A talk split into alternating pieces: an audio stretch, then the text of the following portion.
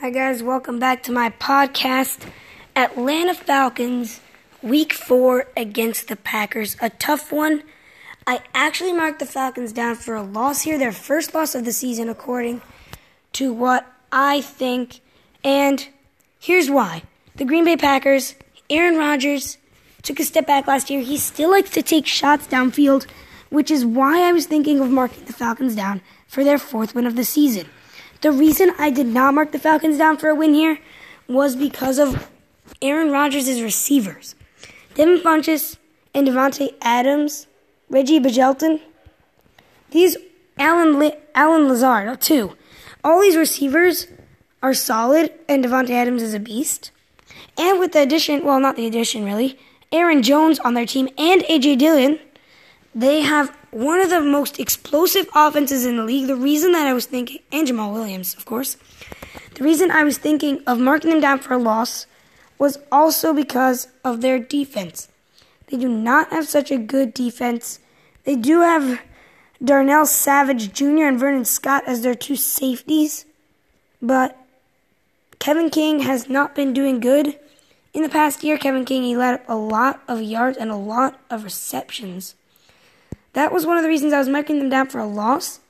But one of the reasons that I marked them down for a win was that Aaron Rodgers he got 23.5 they they got 23.5 points last year, which is actually a little bit above what the Atlanta Falcons gave up last year, I think. Because the Atlanta Falcons they let up 24.9 last year Green Bay Packers are expected, they got 23.5 last year. And the thing what I'm saying is they got 50% on fourth down. And apparently the Green Bay Packer team is scared to go on fourth down or they just never need to. They only went for it on four, to- four times and they made it just as much as the Bears actually. I remember that from my last podcast that I did. Atlanta Falcons versus Bears. They both attempted it 21 times, but the Falcons made double, making 14 out of 21. This team made 7 out of 14 for exactly 50%. Interceptions. Aaron Rodgers only threw four interceptions. I was expecting a lot more, and the Atlanta Falcons did do well on the deep ball and on the short ball as well. They forced 12 interceptions the entire season, 28 sacks they got. And the amount of sacks absorbed by the Packers was 36 last year, which is also terrible. But remember, their D line is amazing. They gave, they dished out 41 sacks. And the Atlanta Falcons, who gave up 50 sacks last year, I'm going to expect another three sack, at least three sack game from them. And I'm expecting at least 50 sacks given up by the Falcons O line this year. Nothing is going to change this year. Total yards this year 5,812. They lost that 5,937. They lost that to opponents. And interceptions 17 interceptions.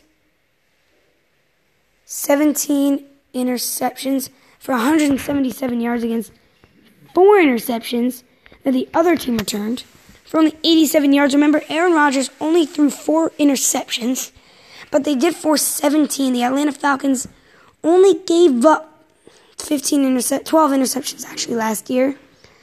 And average per game in yards for penalties, the Packers got 48. The Atlanta Falcons 59. Penalties are a killer for them. They gave up 67.5 yards on penalties. That makes them one of the teams with the highest penalty yards allowed. I don't know how you say that. Um, per game. And that's also another one of the reasons that I'm marking the Atlanta Falcons down for a loss against the Packers. Another reason, big reason, I said it already Davante Adams and Aaron Jones make a great duo. The two of them can easily crush the Atlanta Falcons. And with Aaron Rodgers at quarterback, think what this team can do to the Atlanta Falcons' mediocre to bad defense. That is another reason why I marked the Atlanta Falcons down for their first loss of the season.